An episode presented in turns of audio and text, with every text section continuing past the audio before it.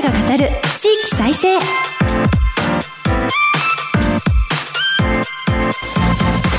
日本経済新聞の支局記者が語る地域再生。番組進行を務めます。古き良き時代から来ました。真面目なアイドル真面目にアイドル。ユッフィーこと寺島由布です。私寺島由布は早稲田大学在学中の2013年からソロアイドルとして活動しています。ゆるキャラ好きとしてゆるキャラグランプリをはじめ各地のキャラクターイベントで MC も担当してきました。どうぞよろしくお願いいたします。今日本経済新聞の電子版では人口減少産業活性化などの課題解決に取り組む地域の姿を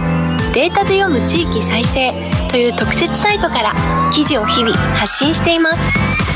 この番組では日本経済新聞の52支局のネットワークを生かして毎回一つの地域にフォーカス。記者が知る地域の今を伝え地域の魅力も紹介します。日経電子版から地域ニュースもピックアップしてお届けします。さて今日の番組は神奈川県に注目します。番組前半は相鉄東急新横浜線開業新横浜駅の活性化と題してお送りします。また全国各地の地域ニュースを挟んで後半は交通網の充実で注目される横浜をテーマにお届けします。この番組のご感想は「ハッシュタグ地域再生ラジオ」でぜひツイートして盛り上げてください。今日は私はサテライトスタジオからお送りしています。この後日経の横浜支局とつないでお送りします。どうぞお楽しみに。支局記者が語る地域再生。この番組は日本経済新聞社の提供でお送りします。クローズアップ横浜。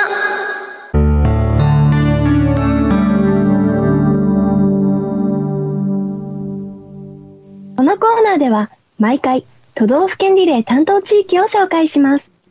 今回は神奈川県横浜支局です。マイクロソフト Teams を利用してお送りします。日本経済新聞横浜支局長池澤健一さんとつながっています。横浜にいらっしゃる池澤さん、よろしくお願いします。ゆフィさんよろしくお願いします。早速ですが、横浜支局の主な取材エリアを教えてください。はい。日本経済新聞社はですね、神奈川県に横浜支局、川崎支局の2つの支局を置いています。横浜支局という名称なんですけれども、この川崎支局が担当する川崎市以外の神奈川県全域をカバーしています。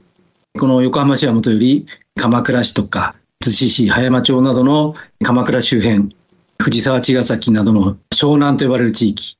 横須賀市や三浦市といった三浦半島とかですね、県の西の方の相模原市や小田原市、こちらの方も取材に行きます。魅力的な場所ばかりのエリアなんですね。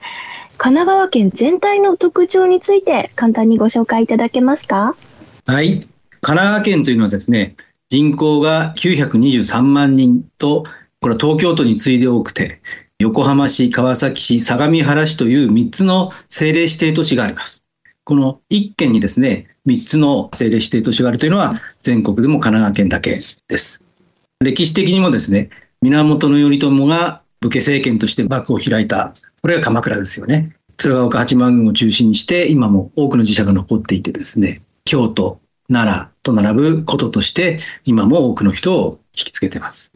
それと、江戸時代の末期に鎖国から開国をするわけですが、この時に外国との窓口の一つとして、この横浜港が開かれました。これが今の横浜市の関内地区というところにあたります。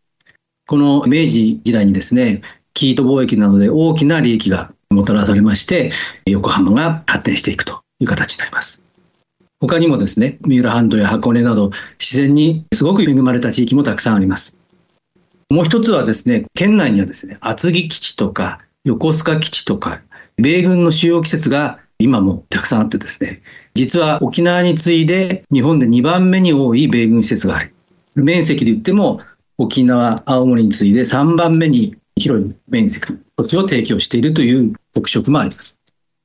実は私はですね、10年ほど前に日経で那覇支局で2年と6ヶ月間取材をしました。で、沖縄にはですね、日本にある米軍基地の70%が集中していると言われていてですね、現在もその宜野湾市というところにある普天間基地をですね、県内の名護市というところに移設するという計画もあります。私が取材していた時にはですね、やっぱり政府と沖縄県というのは、この基地の移設をめぐって対立してしまってですね、県民の中でも賛否をめぐって分かれてしまうと。そういうような実態を取材で目の当たりにしました。今回ですね、私は今、神奈川県を取材することになったんですけれども、神奈川県も沖縄ほどではないにせよ、広大な米軍基地があるということをですね、改めて認識しました。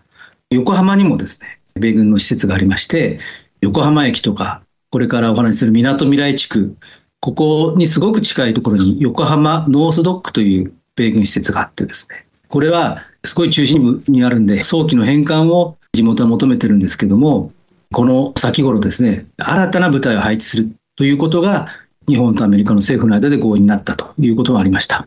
沖縄と同様ですね、戦後78年経っても、なかなか基地返還が叶わないと、こういう現実があるということも、少し頭に入れておいてほしいなというふうに思っております。米軍が使用する港湾施設横浜ノースドックについても注目していきたいと思います。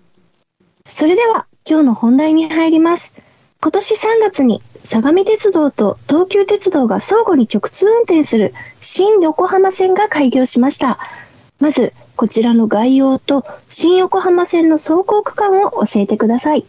はい。これはですね、今年の3月の18日にですね、相模鉄道が相鉄線の西谷駅と新横浜駅というのをつなぎました。で、同時に東急電鉄がですね、新横浜駅と東急線の日吉駅とつなぎました。これによって、相鉄の西谷駅からですね、東急の日吉駅までの約12キロが結ばれて、これを新横浜線と呼んで、それの開業になりました。正式にはですね、相鉄新横浜線とか、東急新横浜線というふうに呼ぶんですけども、まあ、つながってますので、合わせて新横浜線と呼ばれています。走行区間はですね、相鉄側から言うと西谷駅、羽沢横浜国大駅、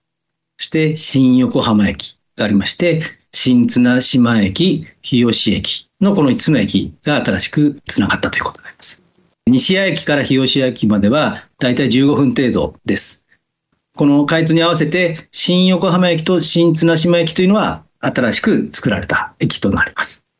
あの余談になってしまうんですが私はゆるキャラが好きなのでこう相鉄線のソーニャンとあと東急鉄道のノルルンが一緒になったっていうのが ゆるキャラファンとしてもなかなか熱いテーマだなと思って、はい、このニュースは注目しておりました。はい、新横浜線の開通でアクセスが飛躍的に向上したと言われています。具体的に直通乗り入れが実現した路線と乗り換えなしで都心に到着できる所要時間など便利になったポイントを教えていただけますか？はい。相鉄線にはですね、海老名駅、これは神奈川県の真ん中にある海老名市の海老名駅というところから横浜駅までを結ぶ相鉄本線というのがまずありまして、もう一つは藤沢市の湘南台駅というところから横浜駅を結びます相鉄泉野線というのがあります。で、これまでですね、相鉄線の沿線に住んでいる人が東京の都心の方に向かうときにはですね、まず横浜駅まで相鉄線で行くと。その横浜駅で乗り換えてですね、JR 東急、京浜急行線などに乗り換えて都心に向かうというのが、こう、まあ一般的だったんですね。それが今回新横浜線っていうのが開通して、相鉄線の西谷駅と東急線の日吉駅がつながったことで、相鉄線は東急東横線、東急目黒線と直通しました。その結果、もう東急線というのは、東京メトロの南北線とか、副都心線とかですね、あとは都営三田線、もっと言えば、埼玉高速鉄道埼玉スタジアム線、東武東上線、相鉄とそうした路線がつながるという形になりました。まあ、駅で言うとですね、例えば渋谷駅とか、目黒駅、大手町とか、麻布十番、永田町、池袋、いろんなその東京都心の主要駅までですね、一本で往来できるようになりました。相鉄線からその目黒線とかですね、メトロ線、南北線を経由して、最終的には埼玉高速鉄道の埼玉スタジアム線で、埼玉市の浦和美園駅まで行けるようになると。相鉄に乗ってそのまま埼玉県まで行ってしまうというのはですね、なかなか県民にとっては驚きっていうふうな感じで受け止められています。確かに埼玉まで一気に行けるというのはびっくりですね。しかもこう今まで横浜駅を乗り換えで使われてた方って横浜駅すごく広いので乗り換えの歩く所要時間とかも結構大変だったんじゃないかなと思います。時間の面ではどのような利便性の向上があるんでしょうか？はい。じゃあ、その所要時間、どれくらい短縮されるのかというのをちょっと、東海道新幹線の新横浜駅、ここへのアクセスを例にして考えてみます。相鉄線、先ほどの本線、泉野線のちょうど真ん中辺にある二俣駅というのがあるんですが、そこを例にしてですね、考えますと、二俣川駅から新横浜駅まで、これ時間帯によるんですけども、今回の直通で13分から15分という時間で行けるようになりました。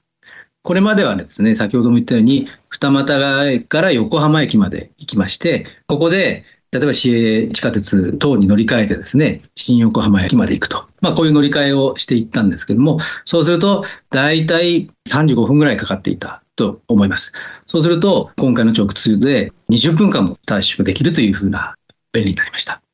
例えば、渋谷駅を考えてもですね、二俣川駅先ほどのから考えますと、乗り換えなしで44分間となりました。これは横浜駅まで行って、やはり JR の湘南新宿ライン等に乗り換えると、50分とか55分とかで、先ほどの20分に比べると短縮時間が短いかもしれませんが、横浜駅で構内をですね、乗り換えなくて済むと。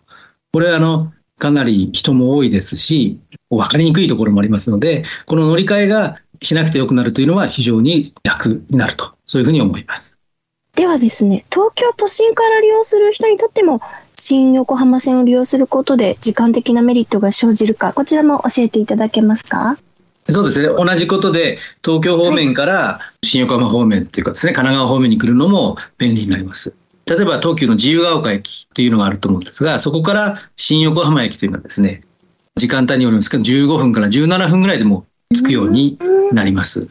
これまではやっぱり自由が丘だと、菊名まで出てですね、菊名から JR 横浜線に乗り換えて、新横浜へ行くと。そうすると、大体早くても25分、時間によっては30分ぐらいかかっていましたので、だいぶ短縮されます。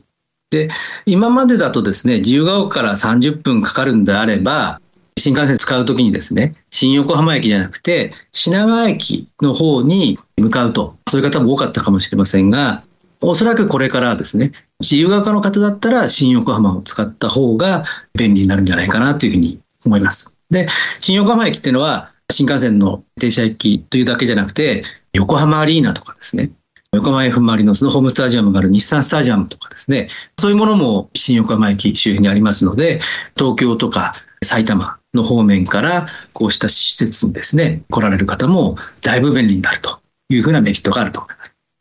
ただこう便利になる反面、相鉄や東急新横浜線を利用する方は、万一寝過ごしてしまった時が大変ですね。思いがけず、とんでもない遠方で目が覚めるなんてことも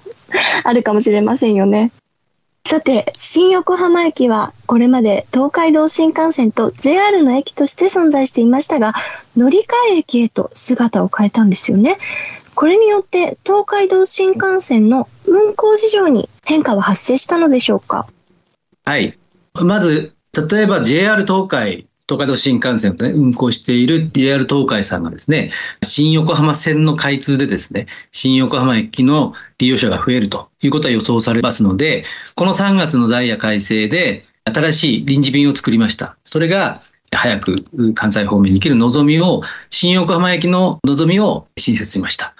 これは一番早いのは朝6時3分に新大阪駅というのを作りまして、そうすると新大阪にはですね、8時6分にもついてしまいます。で、今までであれば東京駅で始発が朝6時半、この場合は新大阪駅に着くのは8時22分だったということです。で、品川駅発の6時始発という便もあったんですが、これは新大阪駅に着くのは8時16分に着きます。ということはですね、東京駅の始発とかですね、品川駅の始発よりも、新横浜駅の始発の新幹線に乗るとですね、新大阪に早く着けると。だいたい10分ぐらい早く着けるというふうな便が新たに作られました。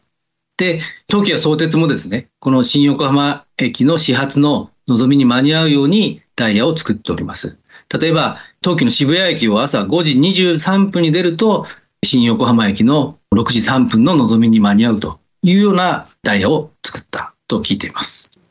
アクセスがよく、非常に便利になったということがよくわかりました。新横浜駅及び周辺駅の再開発ビジョンについてはいかがでしょうか？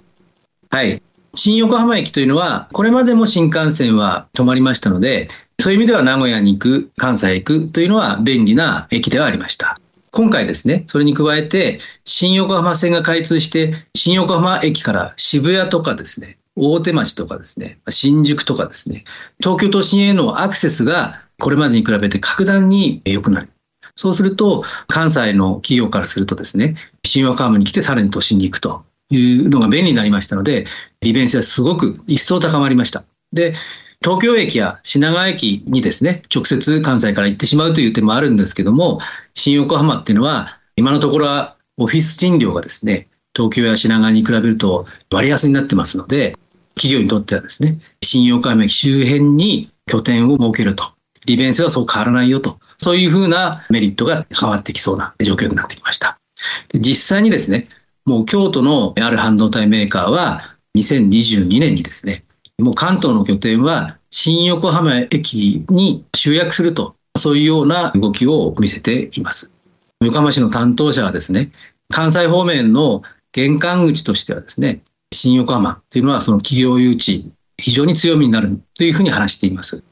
で、新横浜駅のですね、南側っていうのはですね、実は再開発計画が少し遅れていた、難航していたと言われているんですけども、こうした利便性が高まるということを背景にですね、この2月にはですね、横浜市が高層オフィスとかですね、商業ビルとかですね、マンションを建設しようと、そういうような計画案を公表するなど、やはり新横浜駅周辺動き出しているというのが実態です。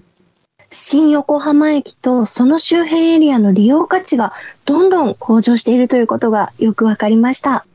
今後どのように街が変化していくのか注目したいと思います。ここまで相鉄、東急、新横浜線開業、新横浜駅も活性化と題してお送りしました。お話は日本経済新聞横浜支局長池澤健一さんでした。ありがとうございます。ありがとうございました。池澤さんには後ほど再びご登場いただきます。日本経済新聞の支局記者が語る地域再生。日経電子版地域ニュースヘッドライン。このコーナーでは日経電子版と紙面の地域欄に最近掲載された記事から番組が注目した日本列島各地の話題をピックアップして AI アナウンサーが紹介します。最初のニュースです。札幌市 GX 投資集め国際金融都市2025年に本格始動。札幌市は23日から政府や3メガバンクなどと共同で札幌市を国際環境金融都市に位置づけるプロジェクトの共同組織チーム札幌北海道を指導しました。次のニュースです。DX の土浦延伸案を決定。茨城県意見公募結果受け茨城県は23日2050年頃の実現を目指す DX つくばエクスプレスの延伸先について JR 常磐線土浦駅とする案を最終決定しました。5月に実施したパブリックコメントの結果を踏まえて決めました。最後のニュースです。先端半導体、熊本大学が九州大学と共同研究25年新施設。熊本大学は九州大学や企業などと連携し、半導体に関連する研究を共同で始めます。熊本大のキャンパス内に共同研究の新拠点を2025年春までに完成させ、次世代半導体から実装まで幅広く研究する計画です。日経電子版地域ニュースヘッドラインでした。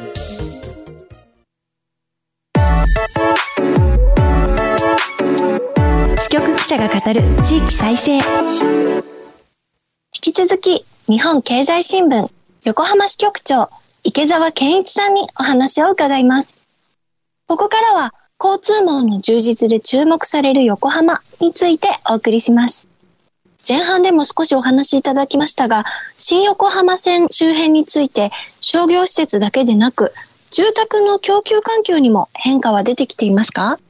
はい。新横浜駅のですね、隣に新綱島駅ができたんですが、この周辺ではですね、この秋に29階建てのタワーマンションが竣工される予定です。12階建ての複合施設というのも秋に完成する予定で、1階から3階には商業施設が入るという計画になっています。いずれの施設も地下で新綱島駅と直結すると。そうなると新横浜駅とは3分半の近さという非常に便利なところになります。先ほども言った相鉄側の田沢横浜国大駅の周辺でもですね、22階建てのタワーマンションがですね、建設中です。これも1階から4階は商業施設になっています。相鉄線線はですね、新横浜線の開通で都心への利便性が高まったということで、いずれの駅でもですね、地下でありますとか、中古マンションの価格が上がっていると言われています。少し泉の線の今、ちょっと開発が進んでなかったですね、夢ヶ丘駅という駅がありますが、この周辺でもですね、相鉄グループは2024年の開業を目指してですね、大規模な再開発を進めています。商業施設でありますとか、シネコンとかですね、病院とか、マンションが整備されると、そういうふうな計画になっています。こうして新横浜駅周辺が賑わう一方で、横浜市の従来のターミナル駅は横浜駅なんですけれども、新横浜線の利用価値が上がることで、一部では横浜駅飛ばしなんてことも言われています。横浜駅について最近の傾向と対策はいかがでしょうか？はい。横浜駅はですね、相鉄の他にも JR、東急、京急、市営地下鉄が乗り入れる日本有数のターミナル駅になってます。1日のですね、乗降客数は平均230万人と言われていて、新宿とか渋谷とか池袋などに次ぐ多さを誇っています。今回ですね、横浜駅の手前のですね、西谷駅で、そこから相鉄東急の直通路線が都心部に乗り入れることになりました。これでですね、横浜に来なくても都心に行けるじゃないかということで、それで横浜飛ばしなんて言葉もあるんですけれども、まあ、それだけで廃れてしまうようなことにはならないかと思っています。とはいえですね、相鉄沿線から横浜駅を今までは経由してですね、東京方面に通学、通勤していた人がですね、新横浜線を使って都心に向かうと。そういうふうな人も増えてきますので、定期券が使えるためにですね、休日に横浜でなくですね、自由が丘とか渋谷の方に行ってしまった方が、定期が使えて安く買い物に行けるというケースも出てきます。開業から3ヶ月経った時点で、すでにですね、直通線を利用している人は1日あたり8万人ぐらいいるというふうに、相鉄の方では公表しています。こういうことを見込んでですね、相鉄は知恵を絞りましてですね、新横浜線が開業するのに合わせて、新横浜線の定期券を持っているのですね、横浜駅にもそれで乗り降りができるという、どっちも定期というものを始めています。その定期を持っていると、追加料金なしに横浜駅まで来れるというふうな定期になっています。横浜駅にはですね、相鉄グループの相鉄ジョイナスとかですね、ホテルですね、横浜ベイシェラトンホテルタワーズなんかがありますので、相鉄としても買い物客を取り逃がさないような、そういう工夫を始めています。横浜駅周辺の再開発と住宅環境についてはいかがでしょうか？はい。横浜駅周辺でも大きな開発が進んでます。相鉄グループの相鉄不動産とですね、東急がですね、横浜駅の西口に直結する、これは高さが178メーター、地上43階建ての複合ビル、ザ・横浜フロントタワーというんですが、これを建設中です。低層階や商業施設になりまして、ホテル、で、高層階にマンションもあってですね、マンションの大期の販売価格は1億円から6億6800万円と非常に高級なマンションになっています。売れ行きは非常にそれでも好調だというふうに聞いております。あと、西口だけじゃなくて、横浜駅の東口というのはですね、みなとみらい地区という新たに開発された地区と非常にアクセスが良くなってきましたので、この地区のタワーマンションも非常に根強い人気を持っています。交通網の充実がもたらすこれからの横浜市、どんな街になっていくんでしょうか？はい。先ほど話した相鉄線ですね。その相鉄線沿線というのは、これまでも都心へのですね、通勤圏、通学圏でありました。とはいえですね、その家から職場とかですね、学校までドアトゥードアで考えますとね、通勤圏、通学圏といっても、1時間30分ぐらいはですね、かかるようなエリアが多かったと思うんですね。通えないことはないですけれども、毎日となるとやや遠いなというこの微妙な距離なところがありまして、就職を機にですね、もしくは大学進学とかを機にですね、相鉄先生の家を出て都心に住むというような人も少なくなかったと思います。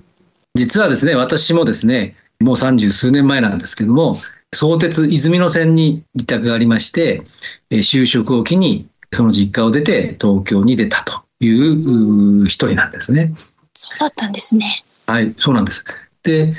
新横浜線の開通、相鉄線と東急線が直通したことに象徴するようにですね、都心へのアクセスが向上すれば、横浜に住み続けるというような選択をしやすくなります。また、東京に行くばかりでなくですね、みなとみらい地区には企業の本社とか研究施設が集積してきましたので、まあ、横浜というのはどんどん便利になってきています。横浜市の人口、今372万人あるんですけれども、これは大阪市の269万人よりも多いんですけれども、それでもですね、東京都心に比べると、まだ自然環境に恵まれたエリアっていうのは多く残ってるんですね。今、東京都心のマンション価格、相当上がってますので、手の届く価格の住宅求めてですね、都心から横浜への移住者が増えるということも期待できるんではないかなというふうに思っています。日本経済新聞横浜支局長池澤健一さんにお話を伺いました。ありがとうございました。どうもありがとうございました。マイクロソフト Teams を利用してお送りしました。日本経済新聞の支局記者が語る地域再生。今日は横浜支局長の池澤健一さんにリポートしていただきました。